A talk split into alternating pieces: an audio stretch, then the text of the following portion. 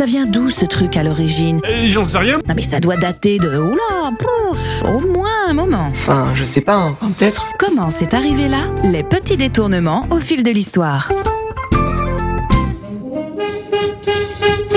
Bonjour et bienvenue dans Comment c'est arrivé là. Aujourd'hui, parlons d'un métier et ou loisir bien utile, quoique pas aussi pratiqué qu'à une époque, la couture. Alors, on coud depuis la préhistoire parce que les fourrures et les peaux, c'est bien, mais si on peut les faire tenir sur soi en se libérant les mains pour faire autre chose tout en ayant chaud, c'est quand même mieux. À cette époque, on assemble les pièces entre elles avec des aiguilles en os ou en ivoire et du fil en tendon. Parce que oui, on sait enquiquiner à chasser de la bestiole avec au choix des dents, des griffes, des défenses ou une capacité à charger non dépourvue de danger pour l'humain, donc on exploite la ressource au maximum. Pas de gâchis. Les premiers chats, alors euh, pas Félix, mais le trou qui sert à insérer le fil, datent d'il y a environ 45 000 ans et ont été retrouvés dans le sud de la Sibérie actuelle. L'invention n'appartient donc pas à l'Homo sapiens, mais aux Denisoviens. Les migrations de population et les échanges commerciaux les en Europe petit à petit. Comment on faisait avant? Très simple. On perçait les peaux avec l'aiguille,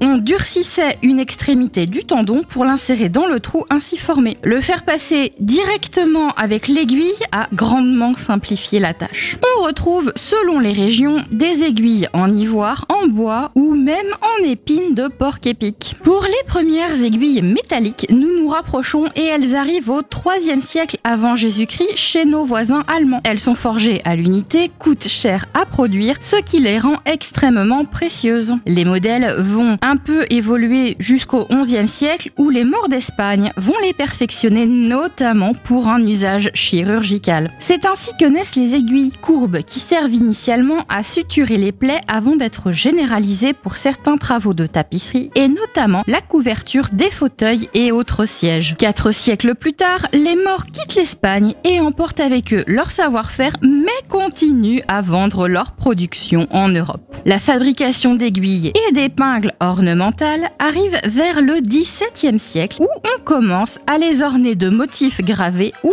à les sertir de pierres précieuses ou de perles. Ah, le 19e siècle et son industrialisation.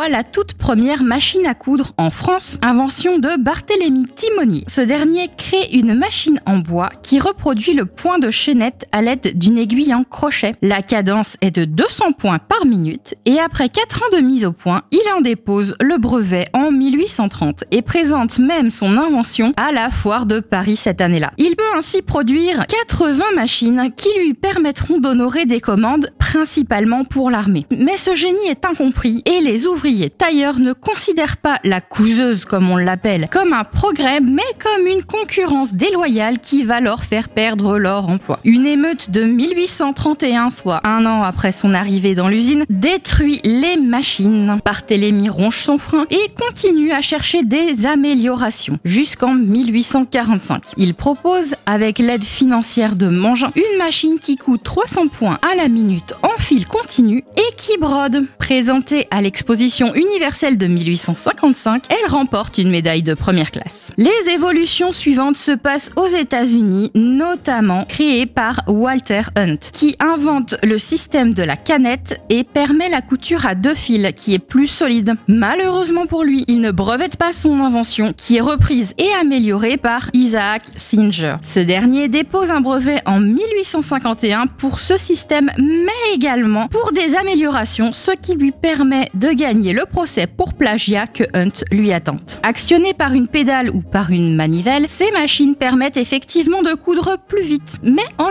Amérique comme en Europe, les employés de la couture se méfient de ceux qui menacent leur travail. Singer décide donc de cibler les ménagères et invente un système de crédit qui permet aux foyers, même les plus modestes, de s'équiper. C'est ainsi que naissent les couturières à la maison, permettant un complément de revenus pour les femmes de l'époque. L'arrivée de l'électricité dans les foyers permet la motorisation de ces machines qui se démocratisent à partir de 1937. Les modèles passent de l'état de meuble à celui d'éléments portatifs dans les années 40 à 50. Et le design évolue également. On passe du métal noir avec des incrustations ou ivoire, alors la couleur pas le matériau, au plastique blanc cassé dans les années 60 où le défi est que la machine ne doit pas peser plus de 10 kg. De nos jours, les modèles sont équipés de réglages électroniques pour différents types et tailles de points, ainsi que la tension des fils, même si certains ateliers préfèrent les modèles purement mécaniques. Je vous souhaite une très belle journée à l'écoute du son unique.